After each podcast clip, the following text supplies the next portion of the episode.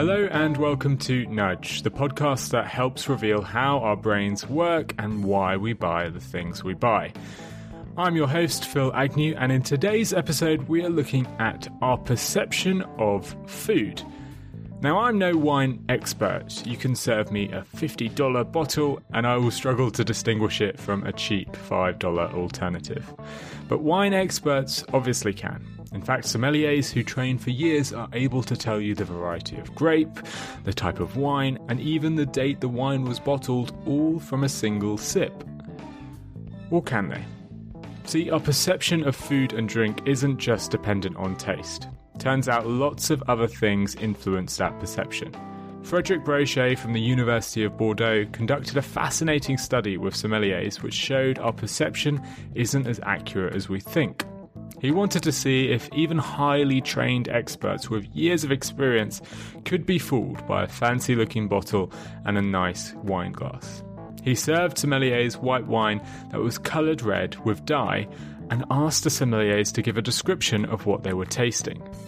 Incredibly, the 54 wine experts all described this wine with typical red wine terms, saying it tasted like raspberry with, with notes of cherry and even chicory. When he revealed the wine they were actually drinking was white, the sommeliers were stunned into silence. Turns out our taste changes dramatically based on our perception. I'm very excited to be joined today by Eve Turow-Paul. Eve is a globally recognized leader on the food system. She is a frequent keynote speaker, Forbes contributor, and food expert. Her recent book, Hungry, explains our obsession with food. It talks through some of today's top trends from gluten free diets to plant based meat alternatives. Later on in the episode, Eve and I will dig into food perception and what it can teach us marketers about branding. But I started by asking Eve about her career to date.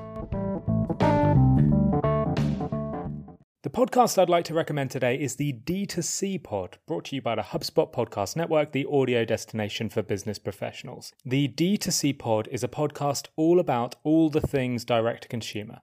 The hosts cover everything from starting, growing, and optimizing e commerce stores and D2C brands. If you're interested in the stories behind your favorite consumer brands, this is a podcast for you.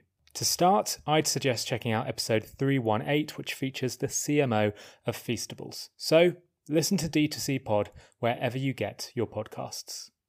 Finding a service solution that helps you better connect with customers and keep them happy can feel impossible. It's like trying to remember the name of someone you've just met at a networking event. I've made this mistake before, introducing a colleague to my new friend Dan, only to find out his name was actually Ian.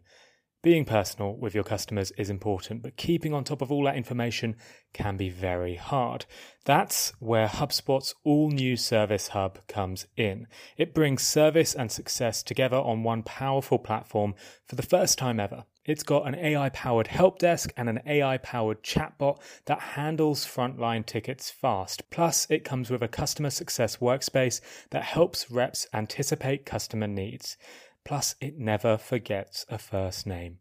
All of that can help you scale support and drive retention and revenue. That means better service and happier customers at every stage of the journey. Visit hubspot.com/service to do more for your customers today. So, my name is Eve Turow-Paul. I am a writer, researcher, consultant.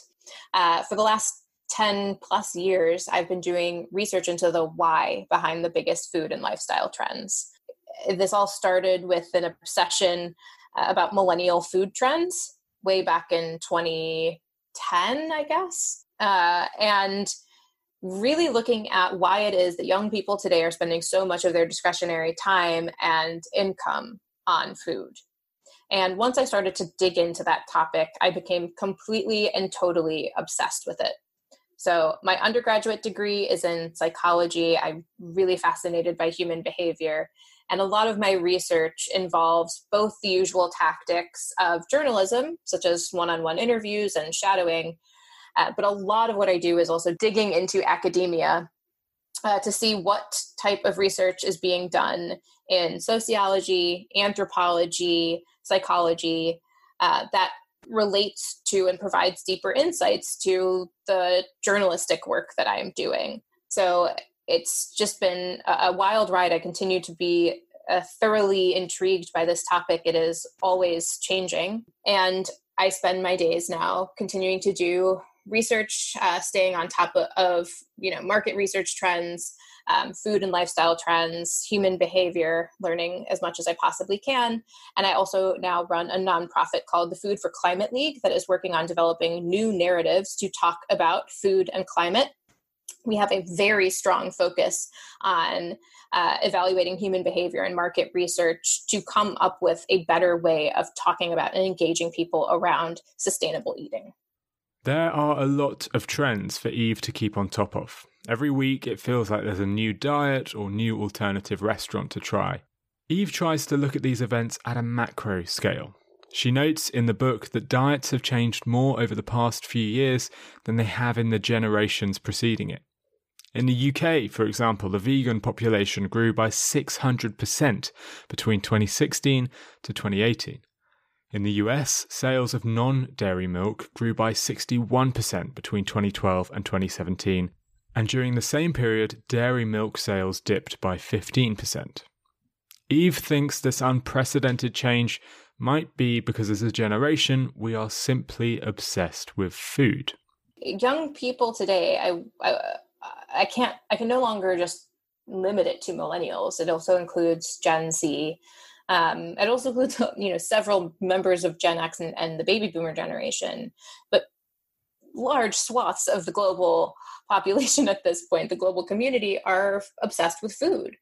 And food has taken on a new meaning in people's lives. Food culture, meaning sophisticated food culture, uh, was really once something only for the wealthy and those who were older.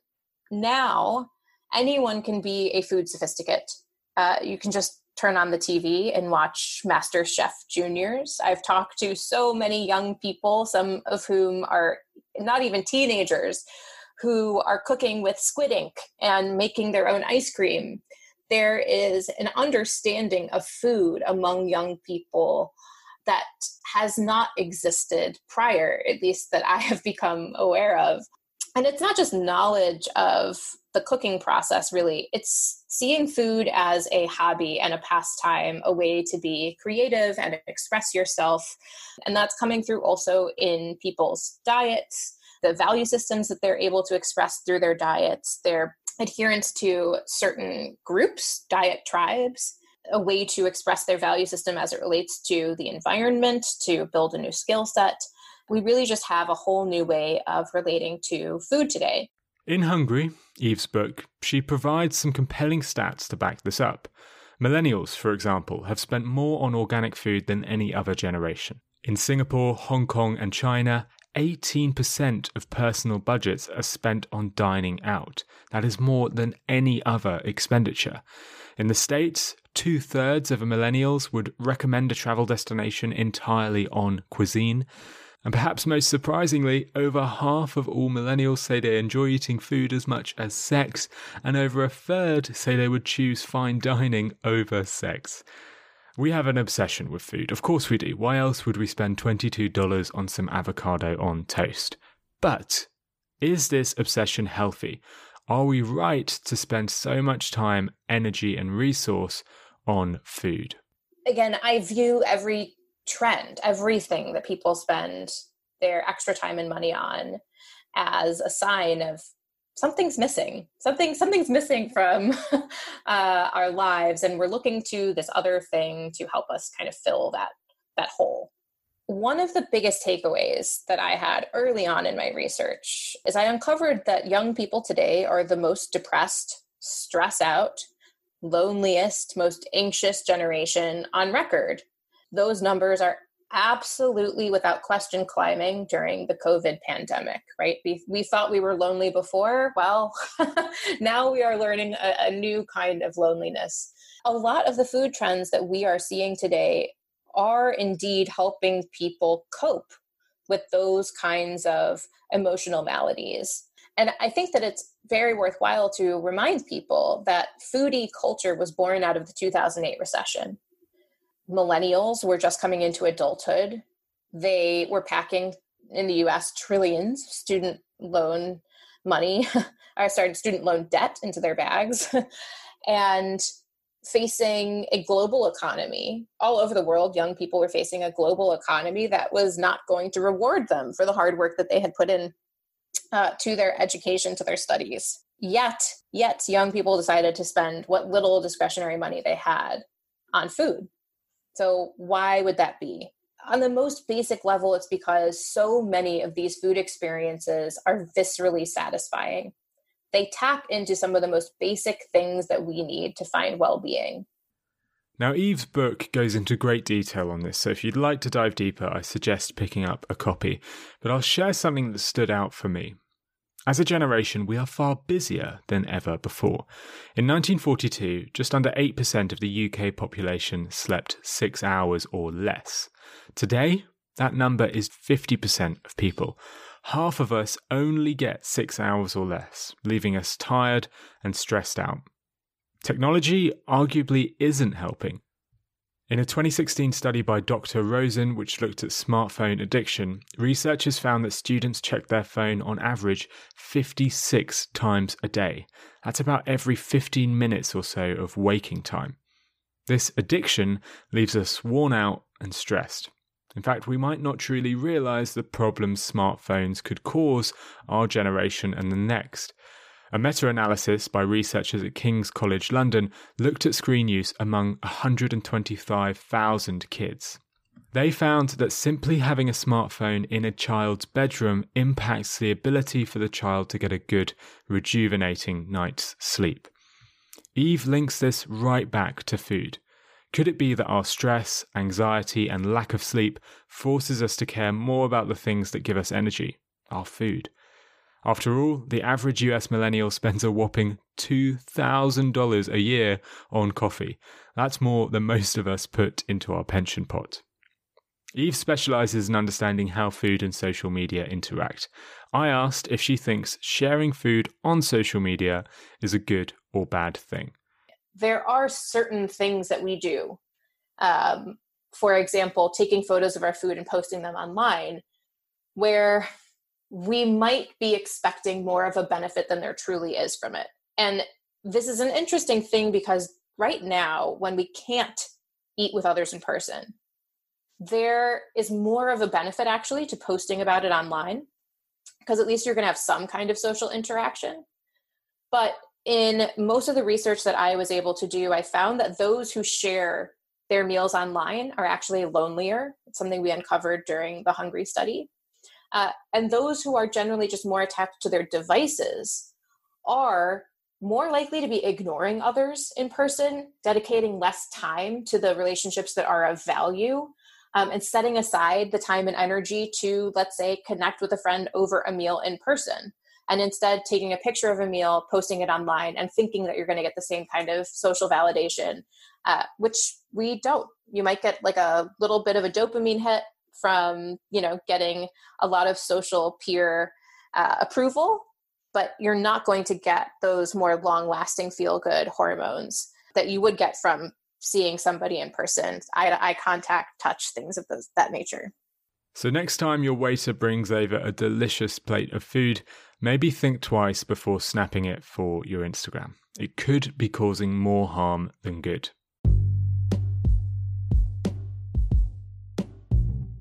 Hello there, just a brief interruption from me because I wanted to just take 30 seconds to let you know about a brilliant course run by last week's guests, Dr. Matt Johnson and Prince Ghuman. The fantastic duo have put together the world's first neuromarketing certification bootcamp held live on Zoom on December 4th to December 6th. Now, if you listen to the last two episodes, you'll know how inspiring Matt and Prince are. With Matt's PhD in neuroscience and Prince's experience as a marketing director, they truly have a unique view on how to successfully learn and apply neuromarketing. Their three day course covers everything from perception to emotion to subliminal messaging, and of course, tips to apply these approaches to your work. The great news is, is that Nudge listeners can get $500 off the price for those interested in taking the course. To do that, just enter the coupon code NUDGEPOD, that's one word, NUDGEPOD, to get the discount. To sign up for the course and to find out more, head to popneuro.com and select Bootcamp. I've also left a link to the bootcamp in the show notes so you can find out more about it there. Anyway, back to the podcast. We are obsessed with food. We spend more on food than we ever have before, but have we actually got a better understanding of taste and flavour? Can we actually tell good food from bad? At the start of the episode, we learned that wine experts can be fooled if the colour of the wine is changed. Turns out it's not just expert sommeliers that are affected by this, everyday consumers like you and me are influenced as well.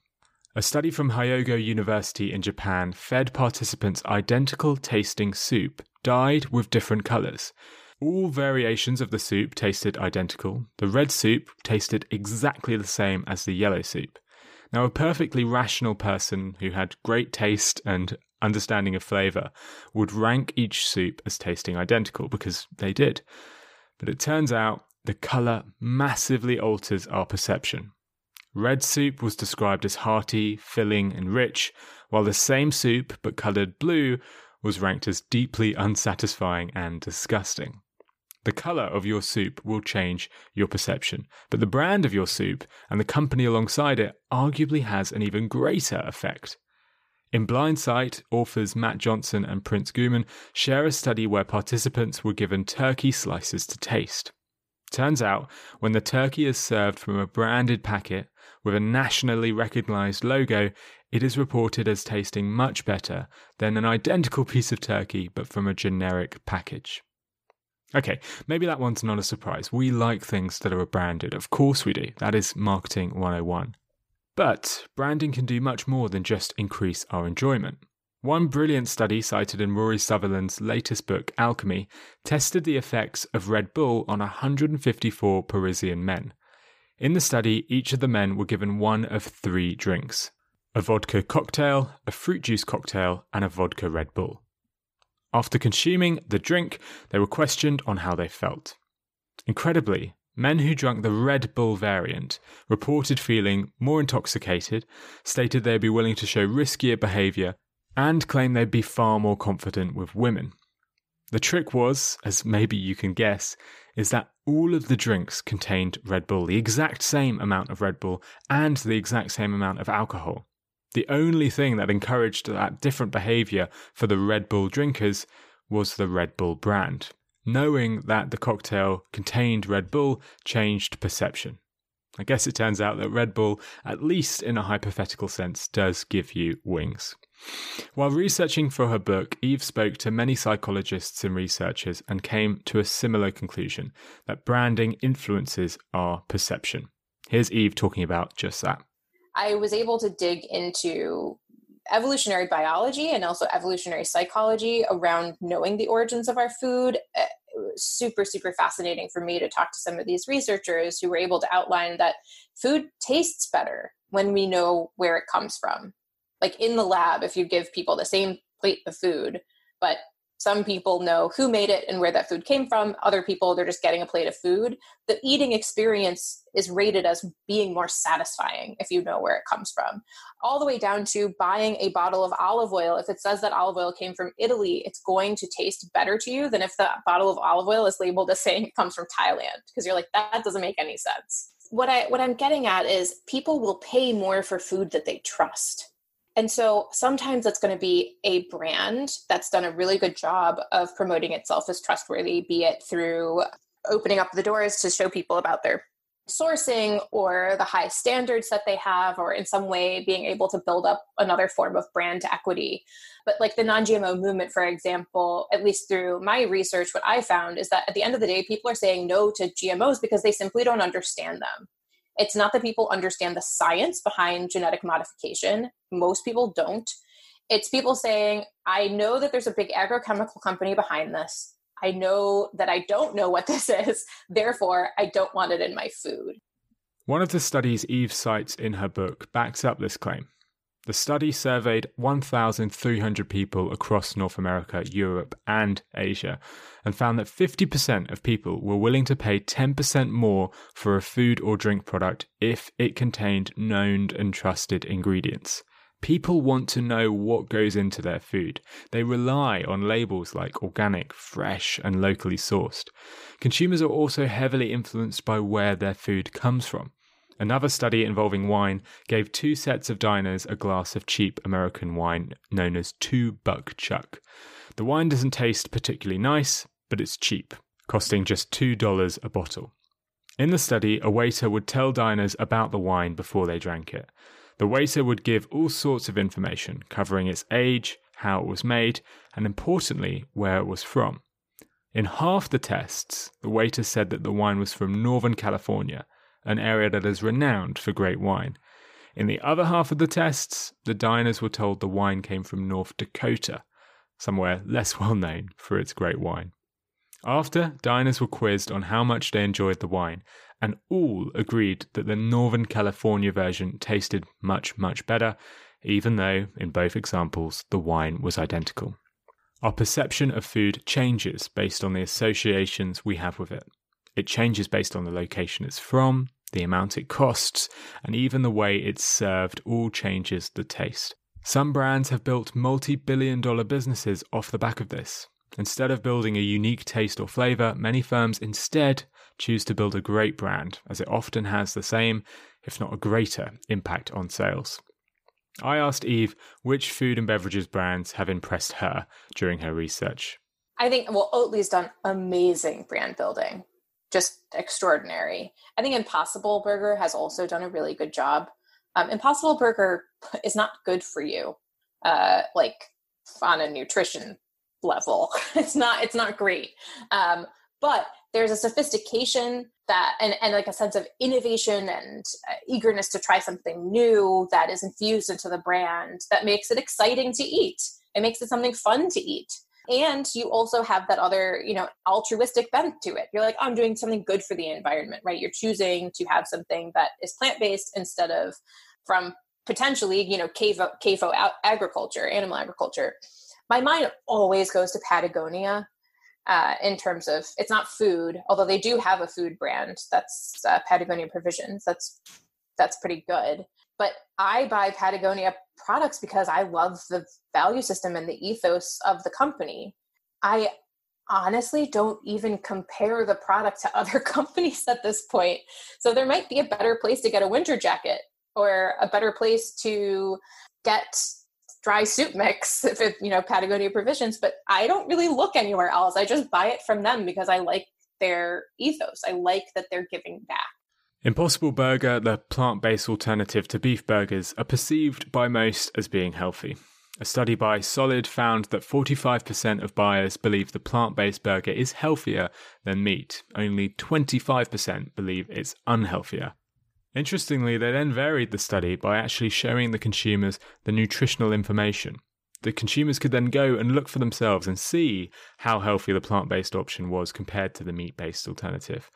Despite that, there was only a slight shift towards perceiving that the plant based product was less healthy. Only 5% of people changed their opinion. That's even though that nutritional information shows pretty clearly that it is worse for you. For the vast majority of us, the association with plant based meat is too cemented in our minds to shake. We still believe it, despite having evidence suggesting otherwise sitting right in front of us. Now, that's almost all we have time for today, but before we go, I wanted to ask Eve one final question. Eve understands food trends better than most. She has spent years researching it. So I asked what future generations will think of our diet what will people in 20 years' time think about how we ate in 2020? I think most of our diet is going to shock us in generations to come. There is a basic lack of awareness that we have as a global society. I'm, you know, I'm overgeneralizing here, but those who partake in the industrialized food system, where we have forgotten that our food, anything we eat, comes from the ground. Whether we're eating a plant, whether we're eating an animal, we are eating something that has taken nutrients from the soil. And those nutrients are then being consumed by us to fuel our own existence, to fuel our own uh, health and vitality. you know, part of the major climate dilemma that we have these days is that we, this is my favorite phrase, but we treat our soil like dirt. and we don't focus on the fact that our lives are dependent on that soil, that we are consuming things from that soil day in, day out, that it's also our responsibility to return those nutrients to the soil. I will be very surprised if in, I don't know, even 20 years' time, people are not far more aware of that relationship.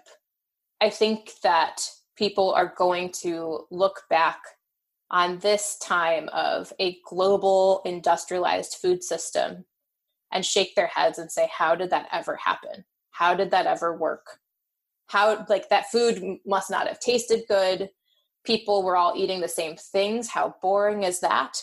There wasn't a lot of nutrients in it. We have this extraordinarily beautiful opportunity to be eating a greater variety of foods that taste better, that are grown within our own regions, or if they're not, we're at least paying the appropriate amount of money for you know the cost of shipping it in. I have high hopes that we're go- that we're going to have a more equitable and more environmentally sound food system uh, in the future. And I do think that we're going to look back on on the fact that everybody has access to bananas and avocados year round as something that's just outrageous.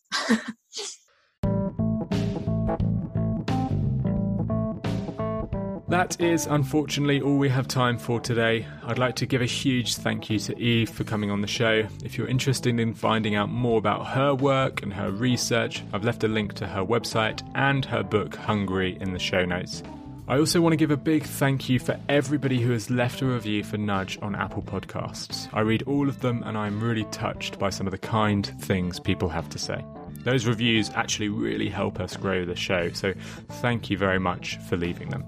Now, I'll be back in two weeks with another episode of Nudge. To make sure you don't miss that, sign up to the mailing list, the link to which is in the show notes. If you do that, I will send you an email every time a new show goes live, and I'll drop in some additional thoughts about the topic that we discuss on the episode. Okay, that is all for now. Thank you again for listening to this episode of Nudge.